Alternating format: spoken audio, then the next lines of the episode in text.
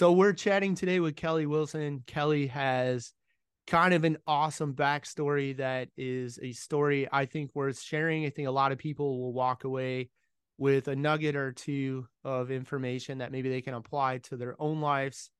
And yeah, so here we go. So one of the interesting things about you, Kelly, is you were a Luvabull with the Chicago Bulls, right?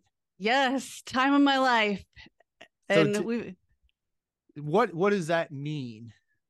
so the Chicago Luvabulls are the dance team for the Chicago Bulls. Some people call us the cheerleaders. They that's fine too, but we dance and um it's kind of changed over the years. It's always fun for me to watch what's currently going on, but um yeah, dance during during the game. They don't really they're not really on the floor during the game these days, but um yeah, timeouts and halftime and appearances and stuff. It was um a dream come true. So, and that's something. Now, granted, we often see the athletes playing the ball sport or on the court in a different light, but really, from a cheer perspective, from an entertainment perspective, from a performance perspective, that's the top of the heap. That's Yeah. kind of a big deal. yeah, it definitely um especially growing up in a small town and not being exposed to competitive dance. Like I didn't even take dance growing up. It, there was no place to do that. What? That's how that's how removed I was. And but um I I found out about the Luvabulls when um when the Bulls were winning all their championships, my boyfriend at the time, he brought a poster of the Luvabulls home from the grocery store from Jewel. And he was like, Hey, I thought you would like this. And I was like, What is this? And I knew from like from that moment, I still have the poster. From that moment, I was like, I have to find out how to be part of this. And I did it. I still can't believe I did it. Sometimes. so how how old were you at that point?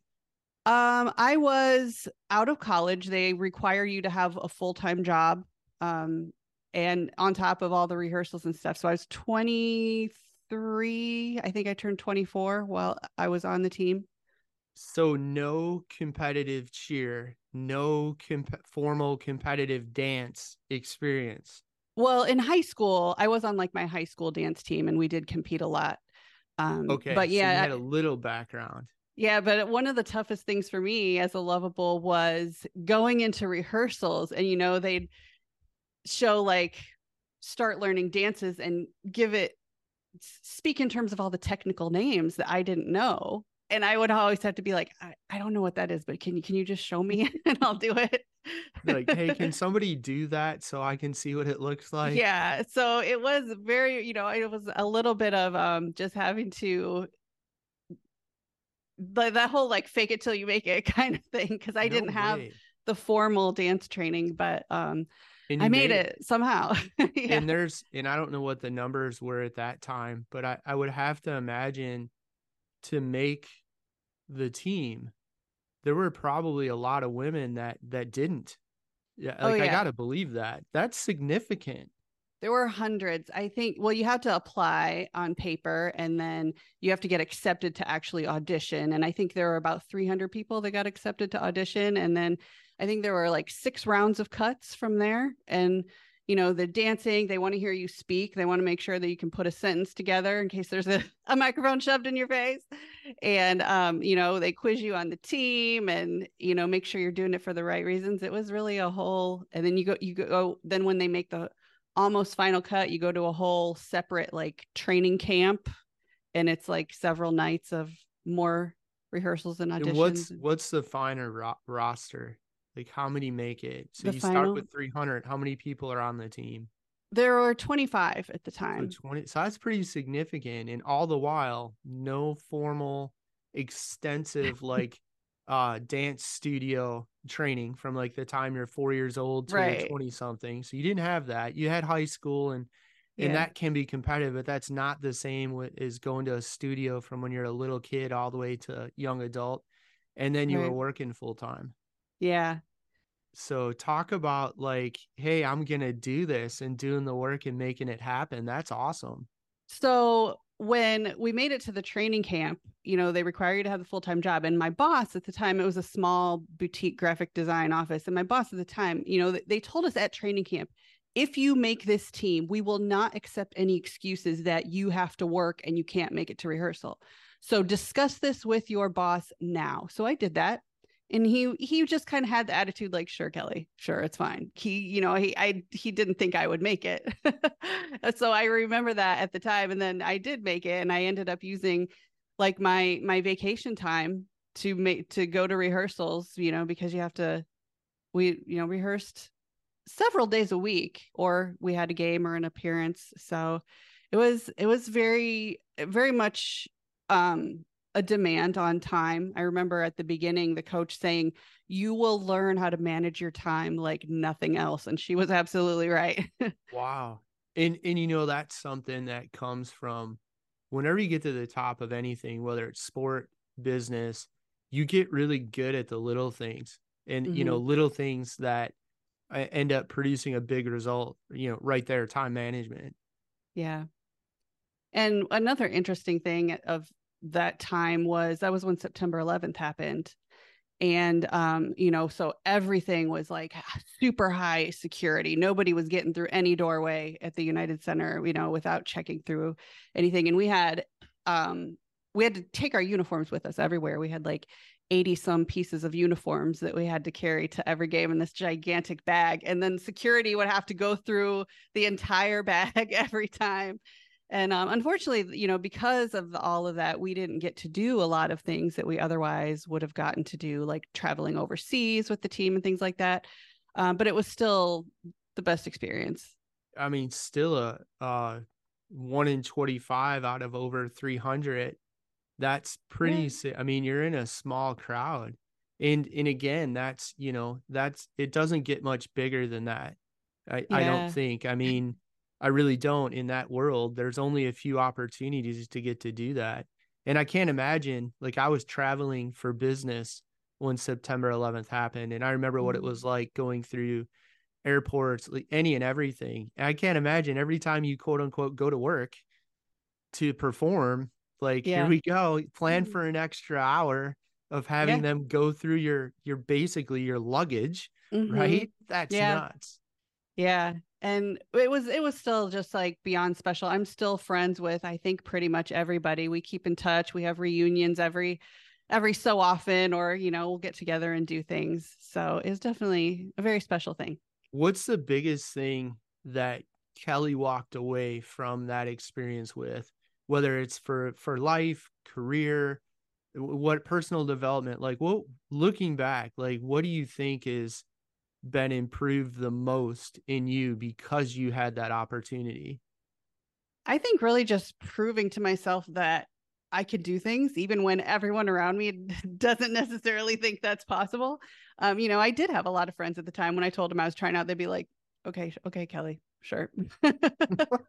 A lot. And um you know i think my my family was very encouraging but it's still to them when it actually happened it was like wow really? Like really?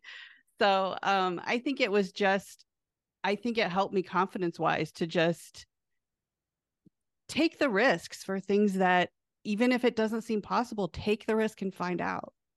And that's the the more i talk to successful people and ask them you know why are why are you successful? Like what makes you different?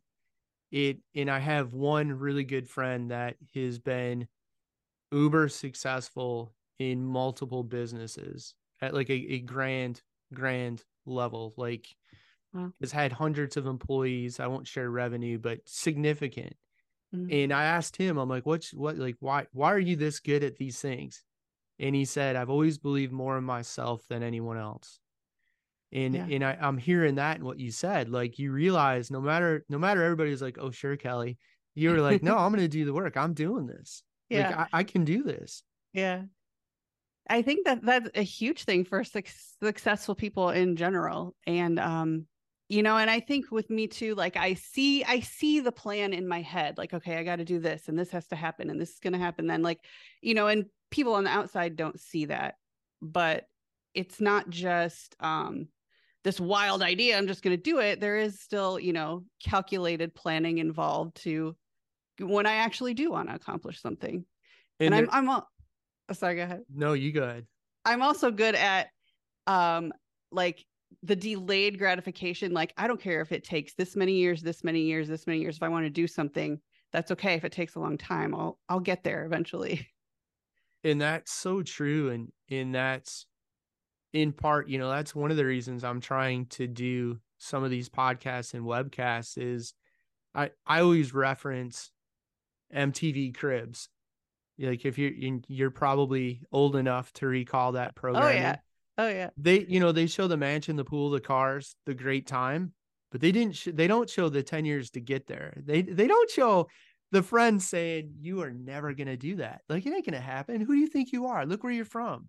Yeah. Um that piece is always left out Exactly. And another big piece is the passion, right? Because we didn't get paid a lot of money. It cost me more than it paid me to do that, but the passion was there because I loved doing it.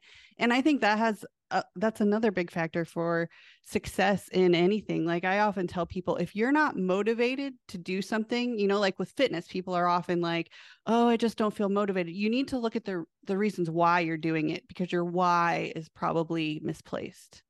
100% in motivation's fleeting. And when i look at people that are like well i'm not real motivated to work out and my answer is always you know i, I have news for you if you're middle age and i use middle age to say over 30 mm-hmm. um if you're middle aged the working out's not an option. Like this that's a must do a few days a week. And if you don't decide it's a must do today in 10 years your life is going to be different in a very negative way.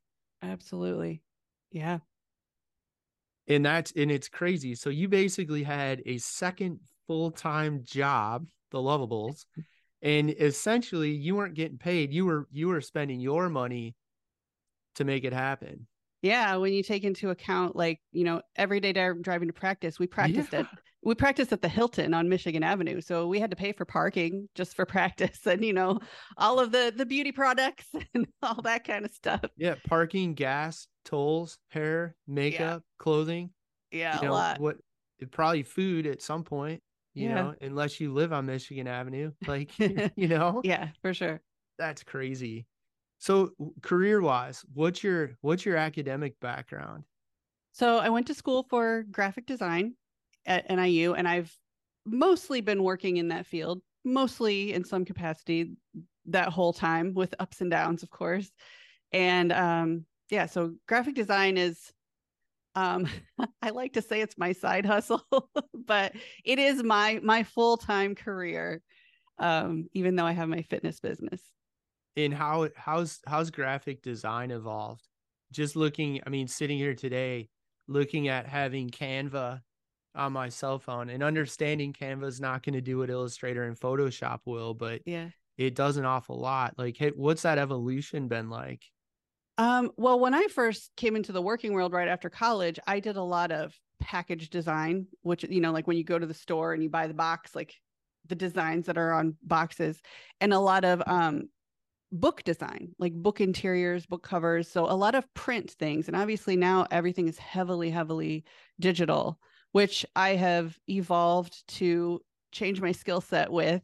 Um, but I don't enjoy it as much as the print stuff. I the print the print side of the design world is much more tedious, much more meticulous. Um, and it's not as like disposable as you know say like like social media you know that that content is unfortunately very disposable even though people put a lot of time and effort into it but um you know even with my full-time job now i design a lot of things for social media and it's it's not fun for me because i know people just scrolling right past it and then it's gone well so. and that's that's an interesting term and I, I haven't heard that before in regards to social media or and or digital content regardless of platform but disposable you're right that's that's really interesting i mean you on a yeah. design on the design side you might have an hour two hours three hours four hours five hours in a piece and it could exist in a digital world for a day oh yeah for sure and i've I,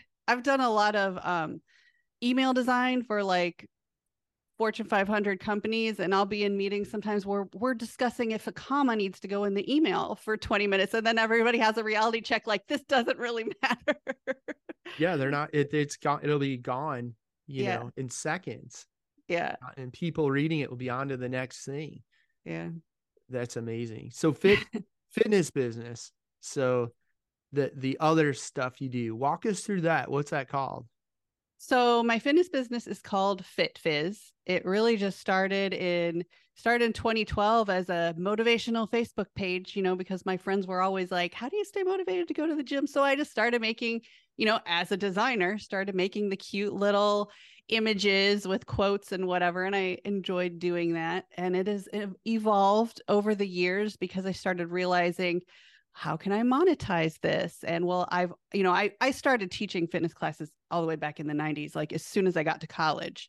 So, you know, I've had fitness certifications for group fitness, personal training. And, um, you know, when I realized I was getting burnt out with the graphic design, I started, the wheels started turning, you know, how, how can I monetize the fitness stuff? And, um, I built a little shop with, you know, I've got like some t-shirts and things like that um, you know, I started offering like small coaching packages, trying to work it into my design life.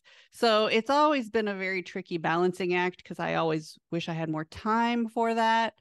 Um, but I'm I'm finding my way, and um, yeah. So right now I do I have my little shop. I do a little bit of like remote personal training here and there. I don't really market it because my time is so limited, but I also do nutrition coaching, which I love to do. And it's it's really like FitFizz is really not about like, hey, let's get you a six pack. It's about like, let's get strong. Let's focus on being healthy for the long term. Let's make your relationship with food a good positive thing you know even if you come to me and saying oh i want to lose 45 pounds let's focus on why that hasn't what hasn't worked for you in the past and why a lot of that is you know has to do with your mindset and we work on fixing those kinds of things So kind of a, a merging of of some of your passions and interests. yeah Still still leveraging those tools from the the graphic design world. So Yeah. you can create attractive content, maybe some physical products, you know, intended for people in the fitness space. I know years back we had bought some of them, some cool workout type stuff. yeah Um, I think I I think we got the PR jar from you. yep you you came to the first uh like live in-person pop-up shop that i had at a powerlifting meet you've always been so supportive i appreciate Well, that and I think that pop-up shop, you were and that that's kind of interesting, but I think you doing that and having that cuz yeah, that was a pop-up shop. That was before anybody had pop-up shops. yeah it kind of was it was it really happened very quickly yeah And I I think yeah, we bought I know we got the PR jar. I'm when I sold the gym, I don't know if that stayed cuz I left most of the stuff in in the one office. yeah Um, but that being said, it, I might have grabbed it and put it with my stuff. Now I have to check. I know all what right box or container it may be in um by my gym at home. I'll have to double check. But that was pretty cool. And then the Thanks. coaching and the food stuff. And since you mentioned the coaching and food, let's chat a little bit about kind of like your your road with health, wellness. Let's go back to that like 2016. Walk us through some of your your stress related issues and your journey to understand them and, and kind of resolve them. Yeah. Um, so in 2016, um, I had lost my full-time job where I was doing email design, being stressed out about commas and emails. and Things that don't matter. yeah, but it was paying the bills. And I had just started Fit Fizz like as a shop and I was just working out the coaching aspect. And my plan was to get that in order so I could leave graphic design within a year. Well, they let me go before I got to that point and the stress of having the rug pulled out from under me it i mean you know because i'm i'm single i don't have anyone financially supporting me. I had put all my money into fit fizz um so it was it really rattled my world to a point where my health kind of went off a cliff. Well actually i was already having health problems. They diagnosed me with a sleep disorder that called idiopathic hypersomnia. I was like my fatigue was just un indescribable, just off the charts fatigue, no matter how much I slept. They diagnosed me with a sleep disorder, which turned out to be a bogus diagnosis. Um, but once I lost my job, I, I was already feeling so unwell. I was having a hard time functioning and making it through my day. But I had just started my nutrition certification, paid a lot of money to do that. And I, you know, I was like, well, I'm not going to not do this. So while I was trying to find my footing, applying for other full time jobs, finish my nutrition certification, because of that, I started having these light bulb moments with the information I was running into about how you can, you know, how how much stress really can affect your health. You know, I'd always heard people say it, oh, don't stress out, it's not good for your health, but I didn't really get it until I was living it. I was in this deep dark hole of despair and stress and pretty much all the foods I ate were making me sick I, you know, like everything, my body was not absorbing nutrients. I was, you know, just off the charts, exhausted. I, and, you know, when I started stumbling upon this information about, you know, thyroid health, which I had low, low grade hypothyroidism, um, but I started reading about something called Hashimoto's. And I, the more I read, the more I was like, this sounds exactly like me. And I didn't have you know, I had lost my job. I didn't have health insurance. I didn't have the money to go see a functional medicine doctor. But I started finding doctors who had free courses or the cheap courses online to you know i started learning how to get my own lab work and how to read it and what that means and i just i kept digging for information like there was no tomorrow because, because i was desperate and sooner, you know, within, I mean, this was about a year's time. We were into 2017 by now. And I had realized, okay, cutting gluten out of my diet, even though I was very reluct- reluctant, that actually helped me to think more clearly. I could feel that, like the inflammation in my body going down. And so once I started seeing the proof that doing these things was helping me feel better, the more I kind of got more excited about it. And it just kept going and going and going till I got my health back and that's you know i have i have two things to share in that regard um one when you are fed up being unhappy you we often end up being so passionate and so willing to climb any and all mountains yes. to get to a solution and that's for me back in the 90s i lost 60 some pounds mm-hmm. so a lot of a lot of people some do, some don't, but a lot of people today don't don't know, do not know my backstory. So I lost 60 some pounds in the mid 90s and I've kept most of it off. I mean, I kept all of it off and then some for shoot 20 some years. Mm-hmm. Um and how that happened was I was tired of being fat and out of shape. I was always the fat kid. I was always the overweight teen and I was heavy in college and finishing college, which took me a little longer than most most.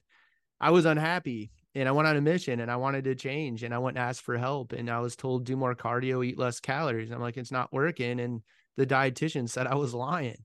So I'm like, all right, that's it. I'm fed up. And I went on my mm-hmm. own journey and and figured out through trial and error what works.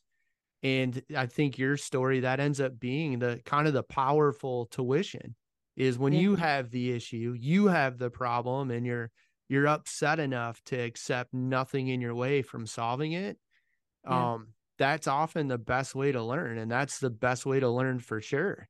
Yeah.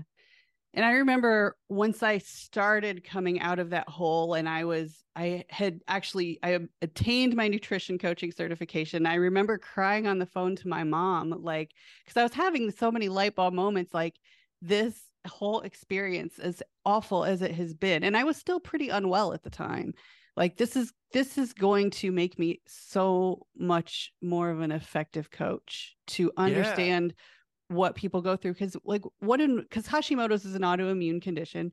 One in four americans has an autoimmune condition of some kind. Many have more than one. And i do think that a lot of people are failed by traditional medical doctors just masking symptoms which is i know we could keep that's murky territory to start discussing but people want to be seen and believed like you said like you had gotten fed up with people saying oh well you have to be eating more than that that kind of thing. Yeah. And so many people just feel frustrated because they don't have the information and it really it really lit a fire under me to want to share what i can with other people.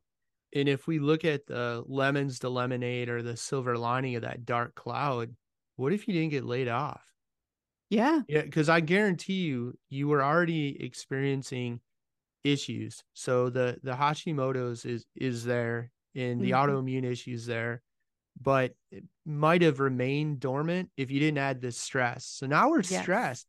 If you had still had that job and had access to regular company provided health insurance, you would have gotten that regular Dr. Merry-Go-Round, and Yep. you and I might not be talking today because you might be so miserable. You know what I mean?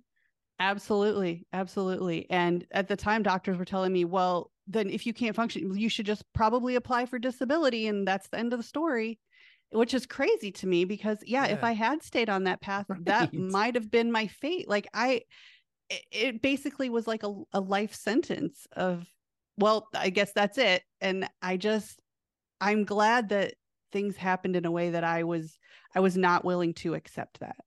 And kind of once again, like the Luvabulls, we see a decision where you decide to not give in, not say, okay, I just can't do this. Um, I, I need to accept disability. Instead, you said, there's got to be a way. Like, Yeah. I'll, I'll figure it out. yeah. And it's it's been worth it for sure. and and I think in not not that I mean modern medicine's marvelous. It offers Yeah. Many opportunities, but it also comes with a bias, Mhm. which is, you know, I've had many clients with Hashimoto's. Um, I've had some real unfortunate situations where clients had Hashimoto's and Graves at the same time. So it's Mhm. like both ends of the thyroid spectrum at the same time. Or like, well, we can't if we treat one, we accelerate or exacerbate the other. If we don't, then we it- it's a mess. Yeah. Um, but the the bias is they go with what they've seen most often, and the bias often looks past all of the other things, especially with the way medicine has become big corporation. Yeah. There's no opportunity for the practitioner to get to know Kelly Wilson as the patient. It's they see the Hashimoto's and there's no time to look at any of the other factors. Is she Right. stressed out? Is she sleeping? Is she not sleeping from work stress, loss of job stress, or is she not sleeping because she's got some autoimmune issue? Right. They're just like Hashimoto's.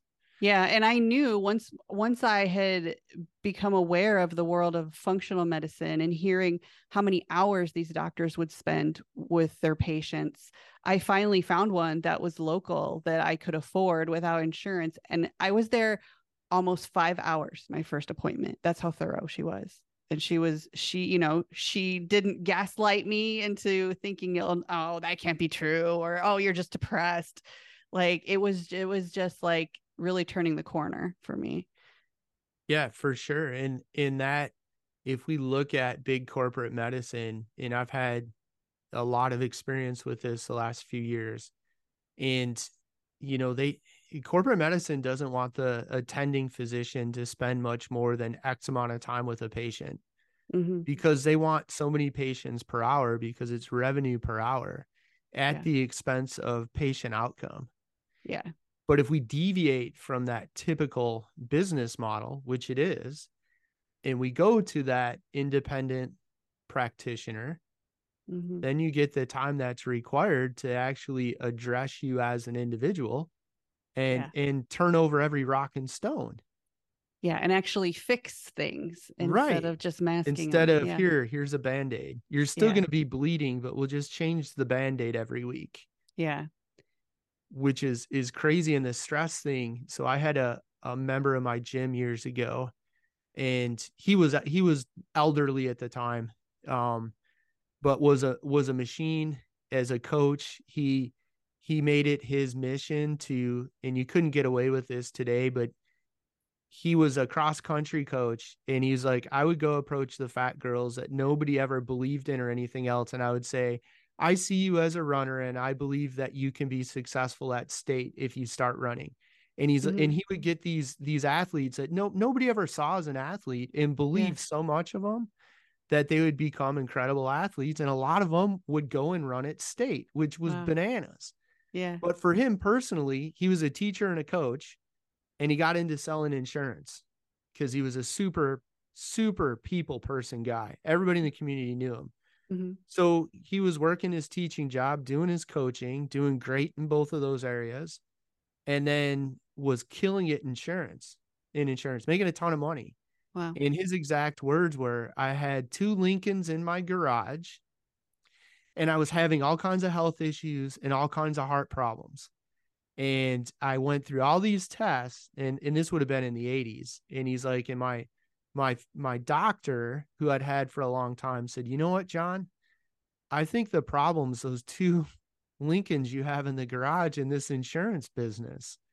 Like there's nothing wrong with your heart or anything else. I think it's all of this stress. Like wow. get rid of this stress. So yeah. he was like, Yeah, the next day I was done selling insurance. I got rid of the Lincolns, and my wife and I got regular, affordable cars that I could afford on my regular salary teaching and coaching. And within weeks, all my issues were gone.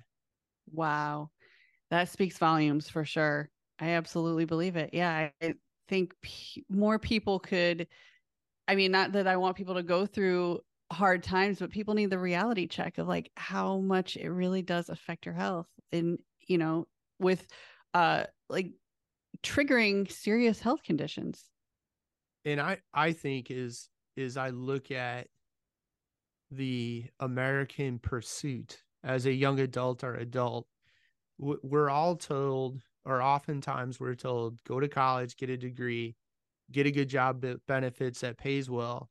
And absent from that discussion is any mention of, hey, Kelly, what do you think you'd be happy doing when you get older? Right. Right. Like, yeah, that's a huge thing. I know. Yeah. go work yourself dead. Yeah. You know, no no mention of, hey, like what would you be happy doing? Yeah, for sure and you know uh, that that did play a factor in some of the the the choices I made in my graphic design path because right out of college my closest friends they they wanted to work at the like the big design studios and they did some really cool jobs you know like designing for Britney Spears and Michael Jordan but they never slept. They they never went home. And um you know that stuff takes a toll too. Yeah for sure. And in what you know what what were they compensating for the fact that they never never walked away from work? Yeah. Drugs alcohol you know their health their wellness their well-being yet alone were they even happy doing it. Yeah for sure.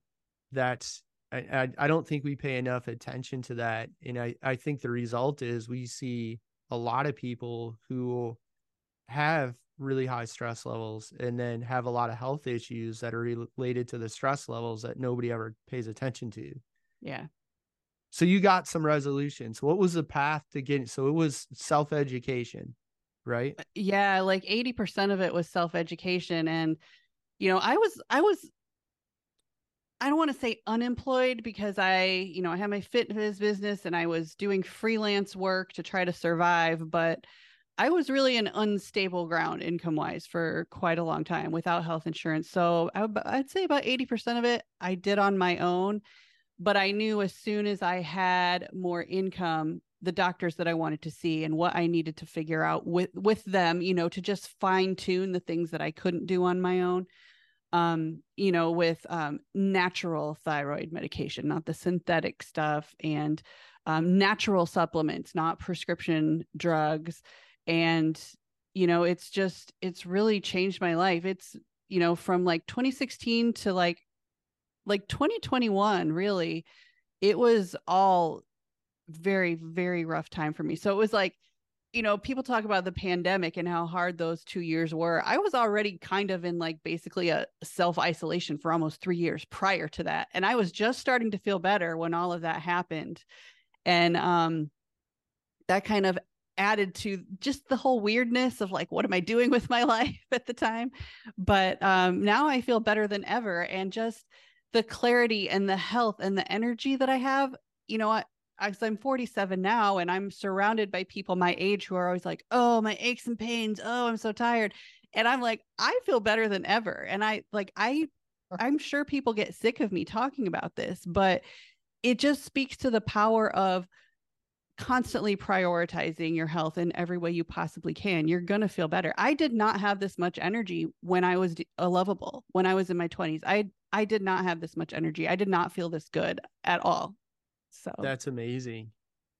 and I, and I think it's you know the the choices we make play a role and and I don't think we pay enough attention to you know the result of those choices you know decisions have consequences and mm-hmm. I don't mm-hmm. think we pay enough attention to that at all especially when it comes to diet and exercise or just like what I tell clients or or friends is like listen like you you have to decide to make yourself a priority Absolutely. And, and then once you've made yourself a priority you need to make an investment in your own health and well-being which Absolutely. means how to exercise um you you should try and make better food choices and it's not like you got to eat uber healthy all the time but right. there there needs to be some investment and effort. Yeah for sure.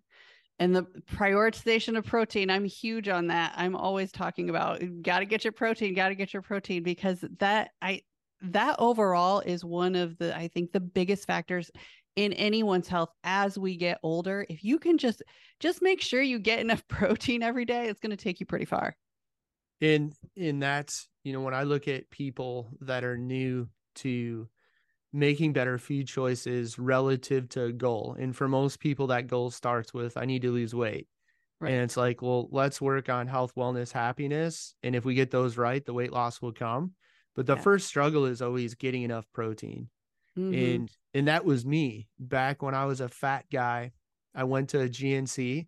I finally got some real money working as an engineer. I bought a mm-hmm. pair of real Oakleys at Sunglass Hut uh-huh. And then I bought two giant tubs of protein from the GNC at the mall. Yeah. I thought I was set. And then a couple months later, I went to a different GNC to buy pr- same protein and get my two tubs of protein. I know nothing about any of this stuff except this is what I had been buying. So I'll buy it again. Yeah. Bring it up to the counter and the the manager asked me about how much protein I eat and everything. And I'm like, well, I have no idea, but I have one of these shake things a day. Mm-hmm. So he's quizzing me about food and and I you know I'm like, "Well, I don't know." He's like, "Well, tell me what you eat." So I do and he's like, "That's like 70 or 80 grams of protein. How much do you weigh?" And I I don't know what I was at that point, maybe 170, 190. I couldn't even tell you. Mm-hmm. And uh he's like, "Well, you need like double that." I'm like, "What?" And yeah. he's like, Yeah, you probably need at least double the amount you're eating. I'm like, That's impossible. I'm like, Here, keep your protein. And I turned and walked out because yeah. I figured there was no way. Yeah, that can't be right. Yeah. And a lot of people react that way when they first realize. Yeah. I did too when I when, when I was at that point. Yeah. And it's and, easy. Yeah. And even you know, I was just telling somebody recently when I was Luvabull, I I don't and this is why I probably didn't I have more energy now than I did then. I was surviving like I, I'd come home from rehearsals and eat like a pot a pot of macaroni and cheese and go to bed or nachos and go to bed. Where's the protein? no wonder I have more energy now. Right. Your your body is getting the things that it needs and even yeah. battling with as example college professors I I used to guest speak and guest lecture at colleges and universities. I, I still do, just not nearly as often. And I, I got into it with a professor and they're about protein and their insistence on it's bad for liver and kidneys in front of the class. And I'm like, okay, class, oh, don't gosh. take my word on it. Um, she has just said that she's a doctor and I'm not. Hop on PubMed and, and look up high protein diets and kidney and liver function. There's no research that says it impairs either. Yeah. Um, but I told her, I'm like, you realize like there are no essential carbohydrates, there are essential amino acids, and there are essential fats, which means we must consume them in our daily diet. Mm-hmm. I don't. I, it's that simple. I've run into those discussions too, and it it is it is frustrating. it takes a lot of energy to have those kinds of discussions, but yeah, I don't. Yeah, I, that's part of what I do part of why I do what I do too. And like when I started feeling better, I started my own podcast because I was like, I got to teach people about that stuff. You need to share, right? Yeah. I need to share. Like it's doable. I've I'm doing it. I've helped mm-hmm. others do it. How can I help? How can I serve more people? Yeah, and it it's more fulfilling than graphic design. That's why I I I'm more focused on following that path too because I I do get very passionate about, you know, because when you see people finally realize, like, oh my gosh, you might be right. Okay, I'll try it. It I find that to be very exciting. yeah, and that's I mean, what's more what's more rewarding than seeing somebody with a problem, helping them yeah. with the solution, and then watching them solve the problem. Yeah, and if it makes them feel better, your whole life gets better. Like, it's great. Yeah. Right. That's that's worth more than any amount of money, I would think. Yeah, definitely. So you've you've kind of tuned up your health issues, found some solutions through trial and error, mm-hmm. mistakes, lots of uh, I'm sure lots of heartache. Oh yeah, definitely. And are so are you taking any prescriptions for any of that? Or are you doing it all with with supplements and food? All natural supplements and food. Awesome. Yeah. Awesome. Well, there's a message and a story right there, right? That's huge. at our at our age. Yeah. So I'm a year older. Yeah. okay. I'm not on any knock on wood. I'm not on any prescriptions. And and I watched somebody a couple months ago share they had just turned like 40 and they shared a picture of their their prescription bottles, plural, with an S on the end of bottle. Mm-hmm. And they got one of those pill managers for you, you know, load up your pills every day. And they were commenting how now at that age they're they're gonna get the thing that helps them remember what to take what day. And I'm looking at all these 10 prescription bottles. I'm like, oh my, how much stuff are you on? And my God, I bet half of it would go away if you fixed your activity levels in your food. Yeah. And another big thing that I really dove deep into as well that I realized is linked is res- unresolved trauma. And, you know, your body responds to tr- past trauma, big or small, as stress, the same way, you know, like work stress, you know, but you might get so used to it, you don't realize it. And that's what pulls the trigger for a lot of disease as well. And that's, yeah. And that, that ties back to stress mm-hmm. stress and and then stress is it's like it knocks over a domino and it's like when we're kids and we set up all these dominoes if, as long as you don't knock one over they all stand up but once one of them falls then yeah. they just cascade and they keep going yeah and the same thing like you were i didn't mean to change the subject from the prescriptions but the same thing if you keep adding the prescriptions it's not always it's not necessarily going to lead to a better path because you start the more prescriptions you add the more they start to interact with each other in unintended ways and things just can get really complicated. And i'm not saying prescriptions are bad they can do some good but i think there's i wish people would realize more that there's a lot that you can do to maybe not need so many yeah absolutely agree 100% and it's there's a time and a place for for modern medicine yeah. but there's also a time and a place for taking responsibility for your activity levels and your nutrition. And there's a lot of things that end up being treated with a prescription because the individual's unwilling or just ignorant on what they could be doing on their own. Yeah. And, and you're sitting there proof positive. I mean if you would have gone the traditional medicine route you'd probably be on synthroid and metformin and, and who knows what else.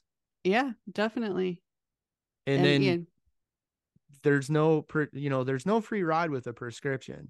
Like we know the outcome of better food choices and exercise. Like there's no side effects for the most part. Yeah. Yeah. Very true.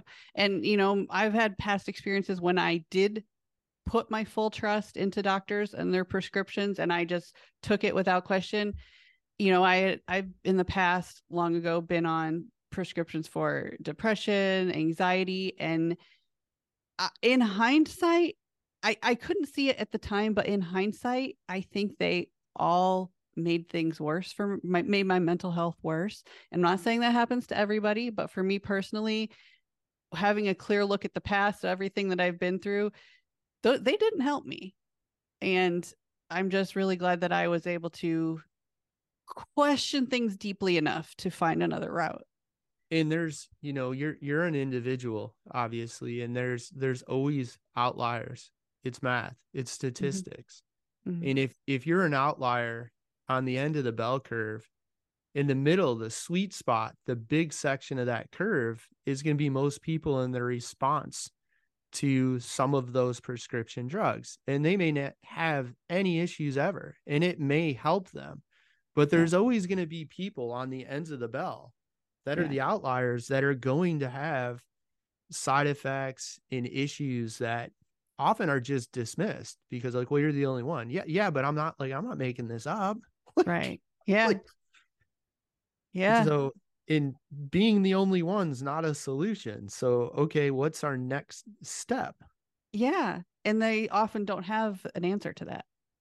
No, because you're, you know, when you're the outlier, all of that bias, like I mentioned before, all that experience is on that fat part of the bell. Yeah. Not the outliers. Yeah, for sure. And, you know, one of the things I talk about a lot is what it means to be your own best health advocate. And I, I very strongly encourage people to not just accept what your doctor tells you, to take it as a suggestion and see what else you can find that aligns with, you know, the issue that you're having. And when I did that, you know, I've through through the dark path that I went through with my own health, I had instances in doctors' offices where I was demanding more answers and I've had I was so adamant about like, well, I want this lab test. And, you know, if they don't have a code for it, they're not going to do it, blah, blah, blah. But I was so adamant. I even had a doctor tell me, you know, if you don't leave right now and stop asking these questions, I'm going to have security take you out. Or, you know, I had another doctor tell me, do you know how much I paid for my medical degree? And you're mm-hmm. sitting here telling me you need this lab test. And it's like, no, I don't know how much you paid, but I and you know it turns out I was right that I did need that lab test, but I wasn't in the right place. I wasn't at the right type of doctor to get that done.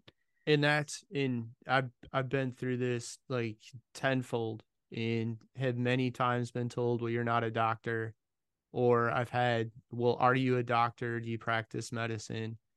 And the answer has always been, well, well, no. Um, but isn't this logical? Yeah you know like i no that's yeah. i think this is a reasonable question or even a reasonable request hey i'm doing a blood draw i have a big issue with needles and with blood. So the fact i'm doing a blood draw like this is a big deal. Hey can we just add my c-reactive protein for inflammation on there? Well we don't really need to do that. Well i don't really care if we need to do it. They're putting a hole in my arm. Yeah. so they're doing it anyways. Add it. And if yeah. I need to hand you cash for it, I don't care. And that's a pretty basic thing to ask for. And like, what is this? There's zero impact on anybody. Like yeah. there, it's just one more line on the panel. Like what's mm-hmm. the big mm-hmm. deal? But I do think we we've been and it's generational. Like our parents' generation would never question medicine. Right. Right. And, and, and that being said, I think medicine in the 60s and 70s was different than it is today in in some positive ways and some negative ways right? Yeah. I think you still had your your community local private practice physician and yeah. and they did spend time with you and, and they knew you. They knew mm-hmm. you more than the only time you came in is when you were sick right? Yeah yeah. Um but i think they blindly accept and follow. I think some of our generation is more likely to question Mm-hmm. Not always, but I I do think we we are more inclined to say, yeah, but why? Yeah. okay, but why? Yeah, and definitely. what about this? Like when my my mom or my sister, you know, I've gone with them a couple of times to different doctor's appointments. I'm always happy to go because I know I am going to talk circles around the doctor to make sure that I know what's happening or they're going to answer my questions or if I don't feel right about it that I'm going to search for answers elsewhere because yeah, I t- definitely agree that I think our generation, we're kind of the first ones to really be like, Are you sure about that? yeah, does this make sense? Like, yeah. is this lo- logical? Yeah. Like what you're saying. And what about this? Mm-hmm. Oh, well, are you a doctor? Why do we always have to go back to that? No. like... Right. Yeah. Like I've seen the memes about that. Um, are you a doctor? No. Well, why are you going to question my 20 years of lived experience? And I know people like to have a rebuttal for that with, well, that's just anecdotal, but there are millions of other people experiencing the same thing. but so, is it uh, like, is it just anecdotal? I mean, yeah. it's, And Right. again, if you're not alone and you're the outlier or you're part of that outlier group, there's still a group of outliers that are Yeah. having a similar experience. that was part of what made me really wake up when I started seeing all these the stuff about Hashimoto's and how many people like I started finding Facebook groups where there are tens of thousands of women all saying they were experiencing same the thing. same thing. Yeah. Right. So, the same yeah, thing. Yeah. So it's not rare at all, as you know. but yeah. it's just not paid attention to. Even in the 90s, if we look at marketing, and this is a, a little bit in line with maybe your graphic design, because somebody was creating the artworks and the the marketing collateral for the commercials. But in the late 90s, the only people that had concern for heart health issues were adult males. mm-hmm. All of the marketing was skewed towards middle-aged adult males with Yeah. no mention of women. It's like, well, they have a heart too. Like, Yeah. And how and are we not including them in this? and speaking of that kind of thing, you, I'm sure you probably know this. When they give you quote unquote normal lab ranges, a lot of that is based on men, the lab results of men from like the 1950s. What good does that do us? It really it doesn't. It Yeah. doesn't serve us well, and that's any of the lab stuff. It is going to be a range, and Mhm. even if that range is correct, if we ignore again, if we ignore the patient, if we ignore Kelly as the individual, you might be in the middle of the quote unquote range, but you may function better as an individual if you're at the very high end of that range, or maybe you feel better, your quality of life is better if you're at the low range. Yep. But it's impossible to have a conversation about that because they look at your number and they look at the range and like, well, you're right in the middle. Yeah, but I feel like shit. Yeah, but you're right Yeah. in the middle. Yeah. Okay. Okay. Th- Is that number right for me? Like, Yep, that's and that, that's exactly the value that I found in working with a functional medicine doctor because they they do take that into consideration, which it can make all the difference in the world for how somebody feels. absolutely. Absolutely. And it's it's unfortunate that more people aren't that engaged and more of us aren't willing to advocate for our own health. Yes. And I see that I see that all the time and in like last week and I, I don't know that I want to get into it here but I had arguments about um uh, a shot last week and my information is right. It's Mhm. anybody could go and, and look. You can see the actual info and just because all of the doctors are saying the same thing doesn't mean it's correct Yeah. and i have i have some some doctors that are clients that are business consulting clients that are in private practice and i have some that are friends and and whatever and in a number of them like they're like yeah you're right that's what we've all been told and that's what everybody in our profession just keeps repeating but that's not your what you're saying is correct that's the truth yeah. I've I've encountered similar combos too. Yeah. And it's it's infuriating It is, but then when you do encounter the doctors who are like, uh, "You're actually right," yeah, the, it is. It is very validating, but it it is also it's frustrating because something's got to change because America is mostly unwell. So for yeah with without without question and Yeah. even and we'll tie this into some of your activities because this would be a good segue to that so you compete in powerlifting or you have competed in powerlifting right yes, I walk us through that All right. Um, so it was just kind of an evolution of me looking for some new fitness challenges. Um, and I stumbled into it um, when I was working at a gym, and there were a lot of powerlifters training there. And you know, they'd always I started going to watch them, and they'd nudge me like, "You're next, Kelly." And at the time, I was still just like a a cardio bunny, and I'd be like, "Yeah, right.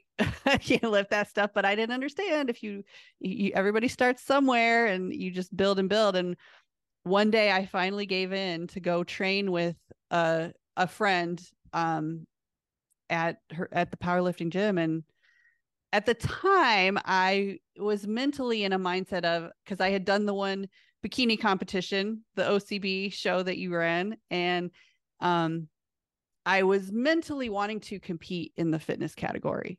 Um, that's where I my training was headed, so I thought. But then along the way, I just fell in love with powerlifting and I fell in love with the feeling of being strong and getting stronger all the time. So that's the path I've been on. In in that, so that the segue I mentioned, and it's perfect. So you're you would mention you're 47. Mm-hmm. So here you are. You're still you're still training. You still have an arena where you compete powerlifting, mm-hmm. and that and that doesn't mean that.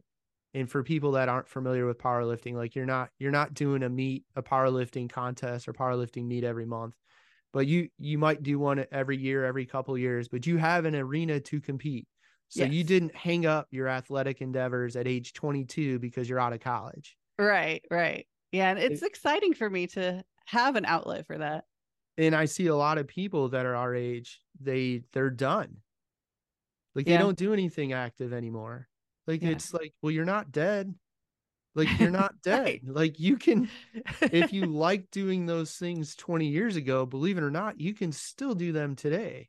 Yeah.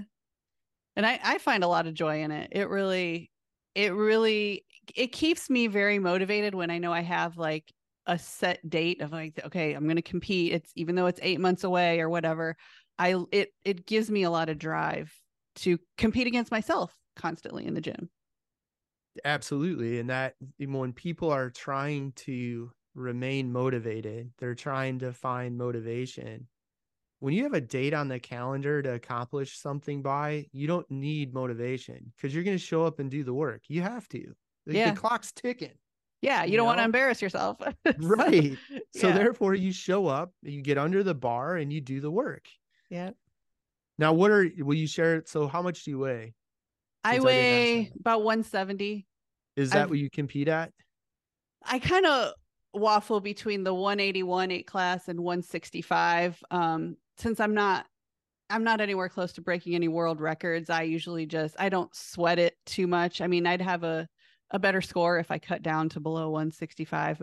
I actually oh, we can argue we can argue that point, so. but carry on. yeah. So keep going. So I just I don't sweat it too much because I feel comfortable like right about 170. Although so I just competed a couple months ago and you know as I'm trying to figure out what's next, I am just trying to figure out maybe this is a good time to try to get lean again, you know? Maybe I'll compete in the get lean, see how much strength I can keep while getting lean. Maybe I compete in the 148 again. I don't know. We'll see. What were, what was your what was your total? Best total ever was 880. And that's something that I would love to beat. At what body weight? Uh 165. What I think that, the, that what that were day I, the lifts? Um squat was three, I think 341 bench uh, was around 165 maybe 160 165 and my deadlift was 374 was that was that equipment or was it raw? Was it raw. like knee wraps and that's oh, it or? with knee wraps yeah. So no bench shirt no squat brief? Correct yeah. Right on those are decent mm-hmm. numbers. Thanks. Right? I would love to beat it. that, I mean, you're two x, you're two x body weight in the squat and the. Oh, we'll call it two x body weight, squat and deadlift, and one times yeah. body weight in the bench. Those are solid numbers. I've been in over the past year working with a, a coach to really help me, you know, dial in my technique. I've over the past year i've kind of i've kind of come somewhat close to those numbers in the gym but not all at the same time right? That's the key because it always feels because there, there are three lifts. It always feels like one starts to be your best and then the other two suffer a little bit. And then so i i i need to work hard on lifting them all up simultaneously. Um and i don't know. We'll see. It's so, it's getting weight wise my experience has been the lifters should lift where they're at the weight they're the best lifter. Mm-hmm. And that's why I was like, ah, I don't know about the trying to get lower for the sake of getting lower. My experience has been when lifters have done that, they don't perform as well. And now yeah. this is this is coming from so like Zen Zen Barbell Club was mm-hmm. at my gym. So the Lilliebridges were at my gym for a long time. Yeah. Um, we had guys squatting north of a grand. We had a Mm. monolift back in 2004, Mhm, the long way before n- nobody knew what a monolift was. mhm. Um, we had a powerlifting meet at the gym. The first Midwest States contest also had a bench meet, which I'll never do again. I will never haul a few thousand pounds of plate weight in and out on a show Oh day ever, ever again. that is a um, lot. Yeah. But I think you lift where your where your numbers are the best. And then we would see too, guys would keep putting weight on to bring their lifts up. And inevitably, once they put enough weight on their midsection, the squat would go up, but it would change the deadlift mechanics because now they had to work around their belly. Yes. But the deadlift would go down. And it's like, well, you gained, you put 20 on the squat and you took 20 away from the deadlift. That's not the ratio. I'm making that up. I don't, I'd have to go look through stuff to see what we would see, but I know it's like, it's mean. not though. making sense. Yeah, I know exactly what you're saying. Yeah, because you you definitely can change your body mechanics. And like I right now, like yeah, this morning I I was like 170 pounds almost on the dot. And this is this is the weight where if I go up, I start to feel uncomfortable. If I go down, I start to feel ectomorphic. So yeah, it it is kind of like my comfort weight, even though I am very much at a point right now where I would like to be leaner, but I don't know how much strength I will strength loss I'm willing to risk. You know, So in in hindsight, in drug free powerlifters, in the the performance enhanced the, the enhanced side's a, a separate conversation. Mhm. And, and by the way, you're not squatting a grand without drugs. It's just the way it is. yeah, Um, but a lot if we get the food right, we get the food really right. Usually, you'll keep most of your strength gains. yeah, yeah. I I think I, I definitely bel believe it's possible. I think part of my hesitation too is now having the fat factor because when I when I reached those PRs and that 880 total, I was having like that was when I was being diagnosed with that sleep disorder. But now I do have like this generalized fear of like, is any of this going to trigger an autoimmune response? That does kind of it is kind of like a lingering fear of, you know, I think it's a I think it's a legit fear because it's stress. and mhm. it's stress twofold it's it's mental stress because you have an awareness of that possibility it, it could be possible maybe it is likely maybe it's not but it could be possible that you would have an autoimmune response so that's a stress and then anytime we put another plate on the bar even if it's just a chip on each side it's more stress that's stress. Yeah, you're right. good point. Good point. you know yeah. so i think i i mean i think your your cause for concern is i think it's warranted i don't think it's comp- i don't think it's bs i think it's legit to have that awareness for sure Well, I think part of it is the right because like the food caused a lot. You know, I had a lot of food sensitivities, so ch- I I guess part of it is like the fear of changing my diet too much. Because right now, like I know what I can eat and feel good, but um, I am willing to push it. You know, I am feeling good enough that I'm willing to push it and see what happens. So i like that that's awesome now what training wise how much stuff are are you doing with bands Um, every once in a while, like over the past year, you know, it was basically like a, a conjugate type of plan. So we did like a, a cycle it. with bands, a cycle with chains.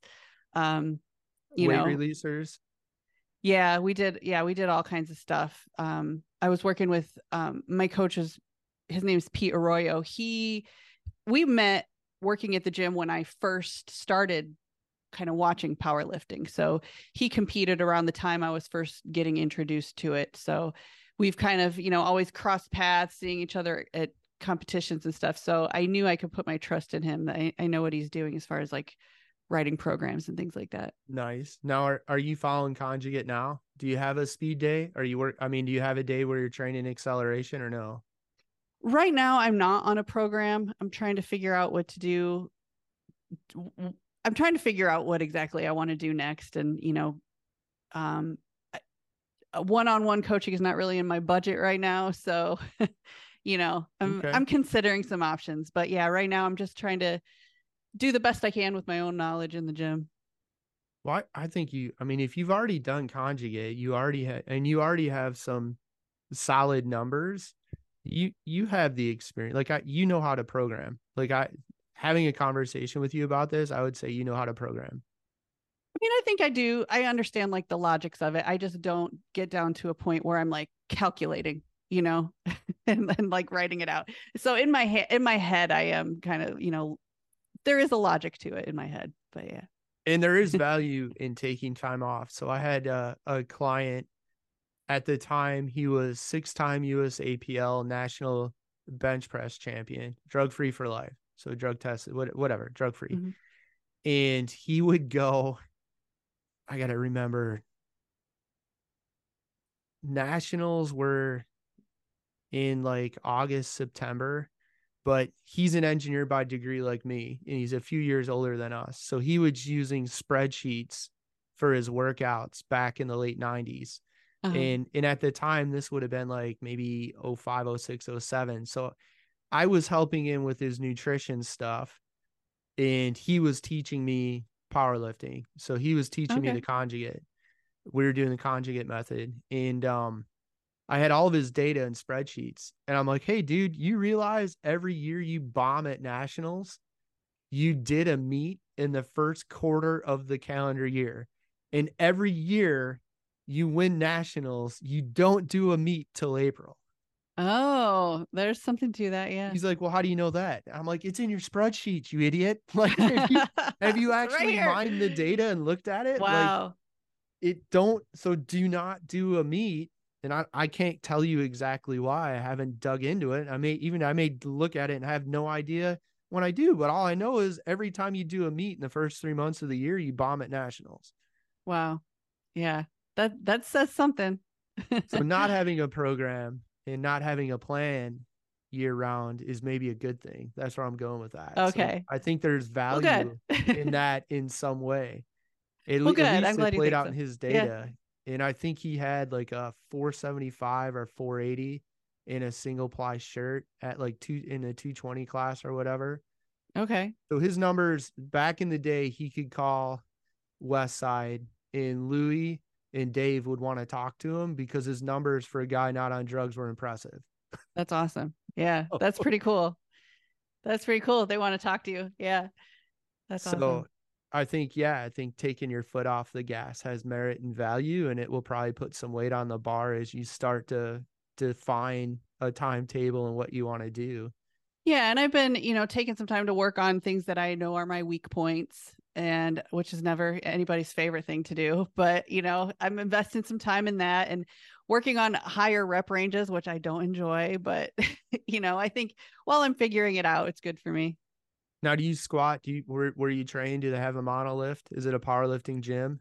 It is a powerlifting gym. They have one monolift that i i'm the only person i've seen using it. Um it they are mostly a wrpf usapl type of gym with the where they use the combo racks. And that's something else that why why I'm also just kind of not sure what I'm doing because um I I enjoy competing where they use a monolift like that feels like powerlifting to me and I just did my first meet where they did not have a monolift for those people who don't know it's it's a power rack where you have to actually walk out the squat my first meet and I I got to be honest I didn't enjoy it it's I I think it's different and if you get accustomed to not walking big weight out, you won't want to. And mm-hmm. it, and to mm-hmm. be honest with you, it doesn't like I used to walk five bills out, and wow. they, I would never do that today. Um, mm-hmm. and looking back, I had access to monolift, and I'd still be in a regular rack walking the weight out. And looking at it today, it's like, well, that's stupid.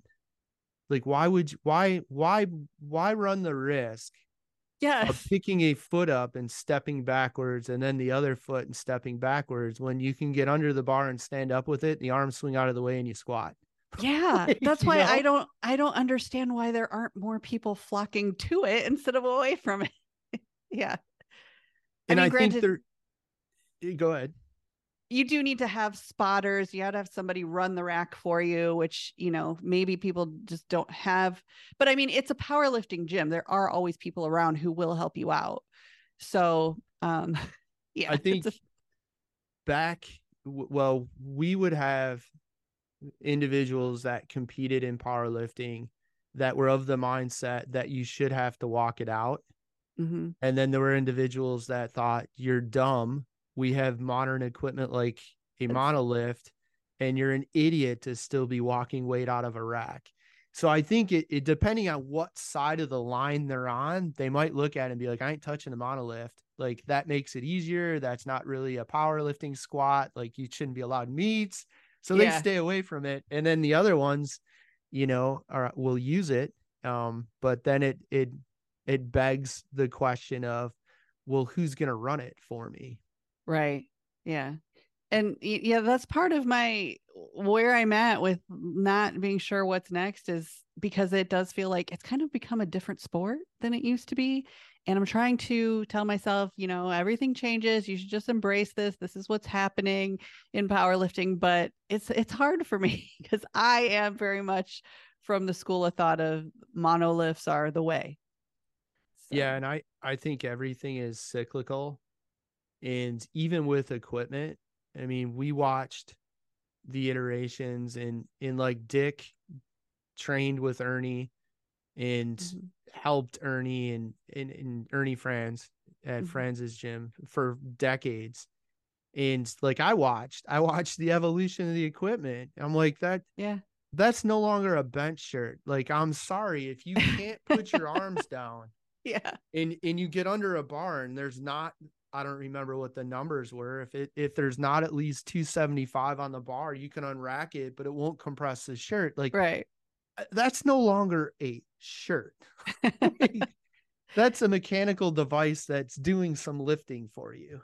yeah the evolution is certainly interesting i've i've spent a lot of time you know reading about like the history of all that type of stuff about powerlifting it's definitely it's definitely interesting like where where the lines are drawn for all these different factors Yeah, and it's so it, monolifts will probably fall from favor and only to come back. So Yeah. if you ride the wave long enough, it'll be right back to where it was. yeah i i hope so i would like to see that maybe i'll just keep keep training and trying to get stronger until then Well, yeah, I think that's that's the ticket. I mean, the Yeah. the answer is always keep training. Definitely Yeah. try and get stronger. Um, for sure, find the next target and goal to seek and chase. yeah So, how many days a week are you training? um usually about four or five usually five um What's the split like? Do you have lower body days, upper body days? Um, right now I'm basically I'll do a squat day and then accessories, bench day, accessories, and then I'll do just a traditional leg day for hypertrophy. And then um usually on Thursdays I'll do um depending what I feel like. Like over the summer I was doing a lot of hiking on that day. Um but now I've been do that's been like my weak body part day is to like to work or upper body and then a deadlift on um Fridays pretty much. Nice. That's kind of cool. And it, and I, I don't know that you need to say what gym, but I'm I'm guessing a gym in the Chicago suburbs somewhere. yeah i'll i'll say what gym. um it's mpg in Okay. aurora and i do still part of my heart is still at jacked gym in montgomery another powerlifting gym that i've spent many years at and i still i still friends with all those guys i still miss it because that's that's where i really learned powerlifting for real and um i know i i i'm probably gonna hop over there one of these sundays and join them for squats on the on the monolift with the people that use a monolift right Yeah. on. Thanks for letting me talk about my my health journey and FitFizz and like I mentioned, I do have a podcast too. I'm hoping to get more consistent with episodes. I I have so many like half written episodes, just things I want to teach people health wise and nutrition wise. Um, a lot of my audience is mainly people who don't love the gym, but they know they need to do things to get healthier. That's that's who I love to talk to and educate. So Kelly, thanks for joining us today. Again, where can people find you out there on the internet? Thank you for having me. Um, my social links, it's FitFizz on all platforms, F I T F I Z Z, and it should be pretty easy to find me. and they can find your podcast at FitFizz as well. And I'll have a link for that. So anybody that wants to go check Kelly's content out, it'll be one click from wherever you're seeing or hearing this. Sounds great. Thank you so much. This podcast is brought to you by smallbusinesstogrow.com, the website by entrepreneurs for entrepreneurs. Why reinvent the wheel? Start growing your business with best practices from industry leading small business owners executives, and entrepreneurs. Take their wheel, put it to work in your business, and start growing today. Smallbusinesstogrow.com to learn more. If you like our content, be sure to subscribe to our channel, leave us a comment below. Also, be sure to check us out on your favorite podcast provider. See the links in the description below.